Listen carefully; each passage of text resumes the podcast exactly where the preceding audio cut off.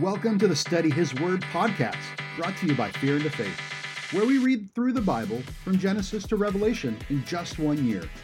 The Bible is full of great wisdom and stories that we can use to better our Christ like walk every day. Join us on our mission to get 1 million people to read the Bible cover to cover. Visit studyhisword.com for more info, resources we have available, upcoming projects, and events. Genesis 19. The two angels arrived at Sodom in the evening, and Lot was sitting in the gateway of the city.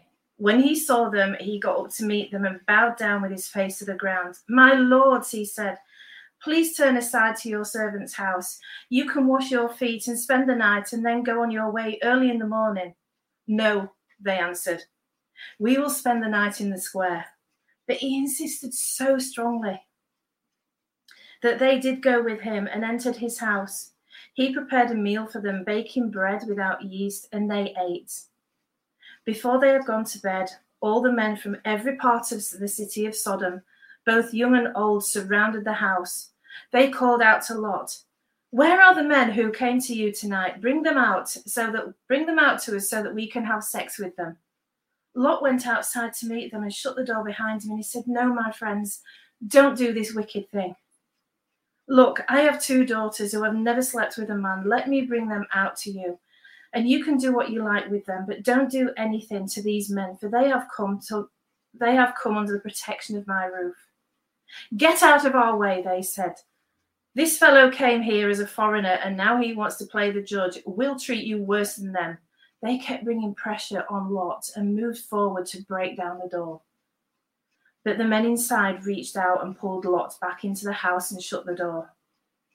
Then they struck the men who were at the, at the door of the house, young and old, struck them with blindness so that they could not find the door. The two men said to Lot, Do you have anyone else here, son in laws, sons or daughters, or anyone else in the city who belongs to you? Get them out of here, because we are going to destroy this place. The outcry to the Lord against its people is so great that he sent us to destroy it. So Lot went out and he spoke to his son in laws, who were pledged to marry his daughters. He said, Hurry and get out of this place because the Lord is about to destroy the city. But his son in laws thought that he was joking. With the coming of the dawn, the angels urged Lot, saying, Hurry, take your wife and your two daughters who are here or you will be swept away when the city is punished. When he hesitated, the men grasped his hands and the hands of his wife and his two daughters and led them safely out of the city, for the Lord was merciful to them. As soon as they had brought them out, one of them said, Flee for your lives, don't look back and don't stop anywhere in the plain. Flee to the mountains, or you will be swept away. But Lot, Lot said to them, No, my lord, please your servant has found favor in your eyes, and you have shown great kindness to me in sparing my life.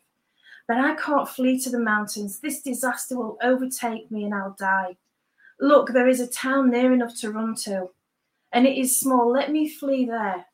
It's very small, isn't it? Then my life will be spared. He said to them, Very well, I will grant this request too. I will not overthrow the town that you speak of, but flee there quickly, because I cannot do anything until you reach it.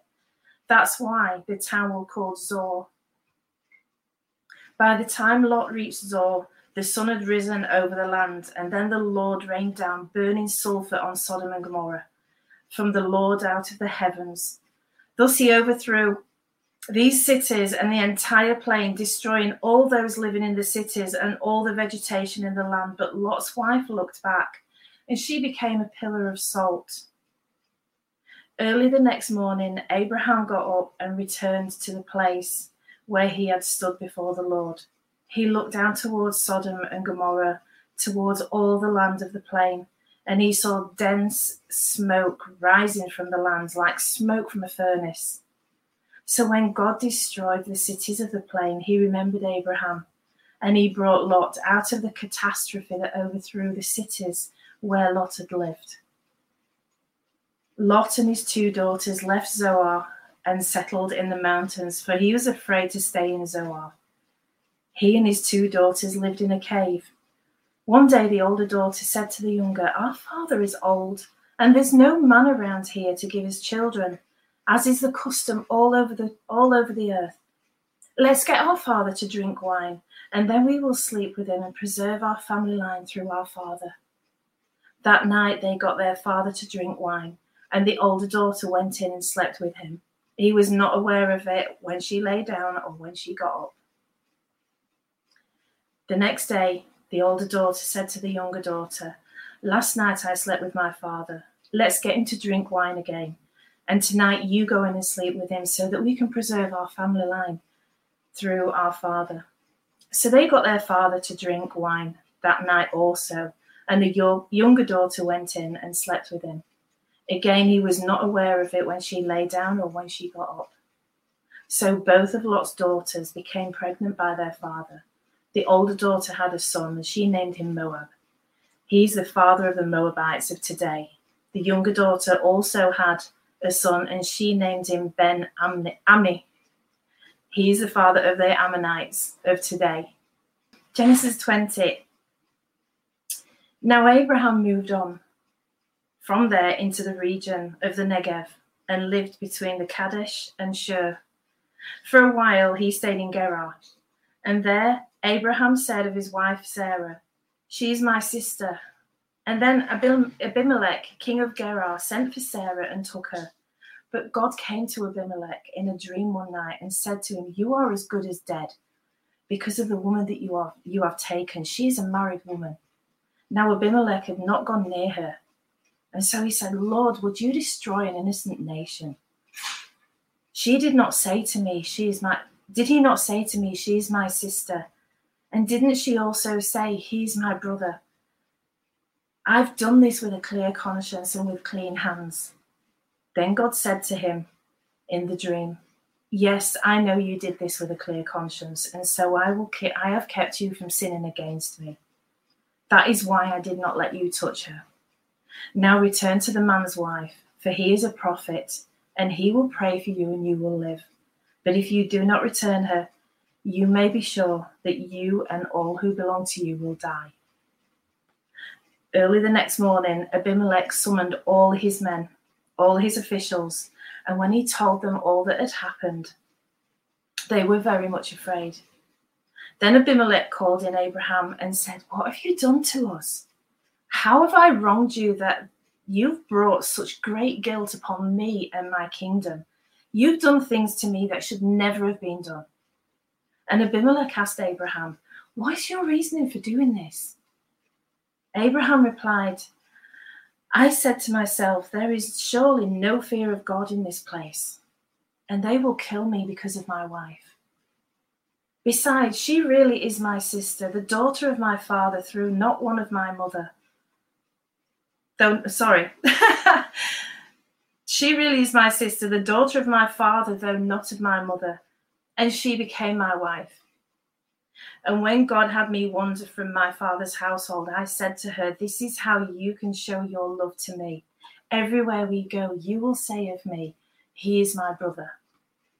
Then Abimelech brought sheep and cattle and male and female slaves and gave them to Abraham. And he returned Sarah to his wife to him.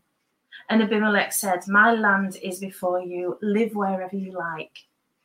To Sarah, he said, I am giving your brother a thousand shekels of silver. This is to cover the offense against you. Before all you who are with you, you are all completely vindicated. Then Abraham prayed to God, and God healed Abimelech, his wife, his female slaves, so that they could have children again. For the Lord had kept all the women in the in Abimelech's household from conceiving because of Abraham's wife, Sarah.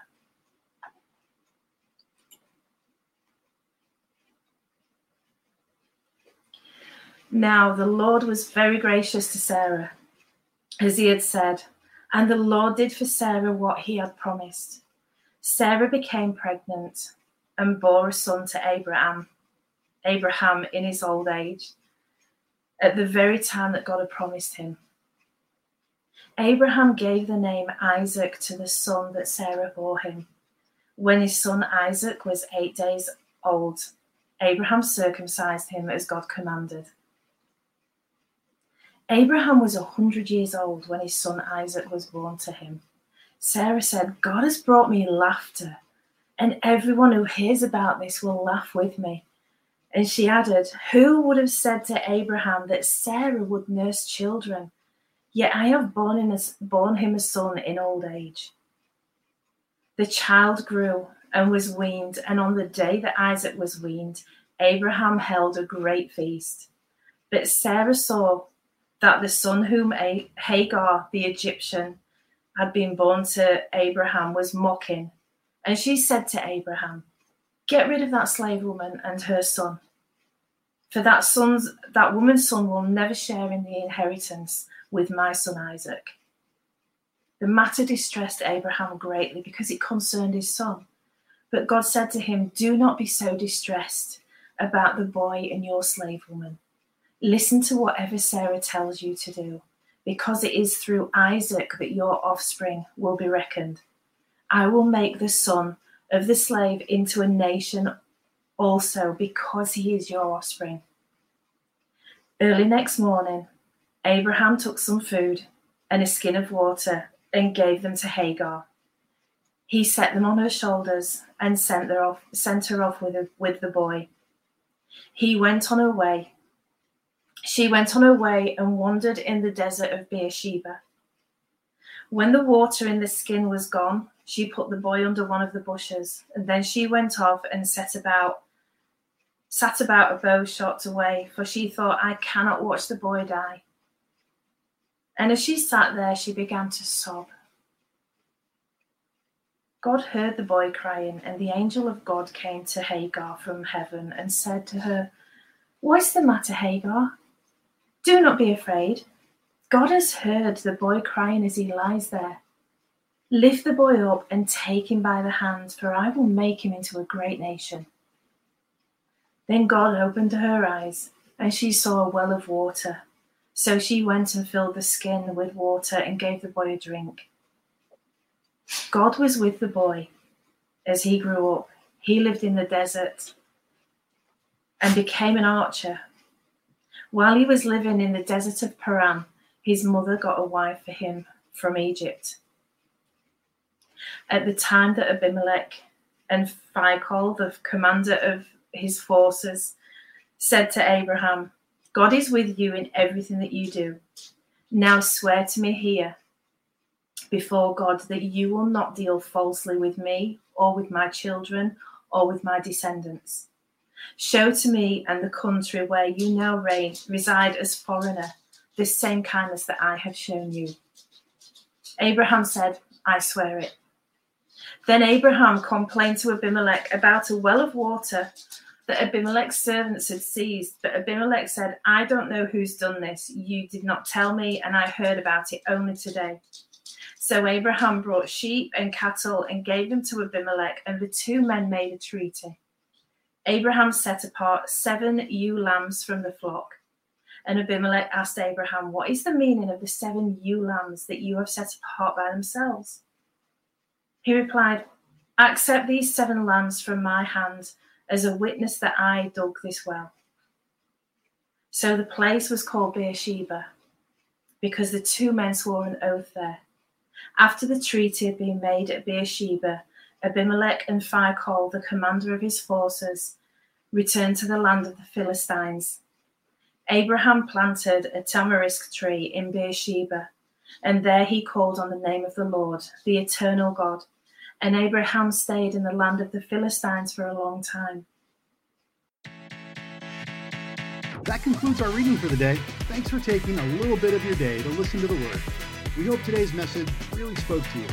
Remember, you can find more resources, connect with us, or sign up to get weekly readings on our website, studyhisword.com. Until next time, God bless you, and may His light shine upon you.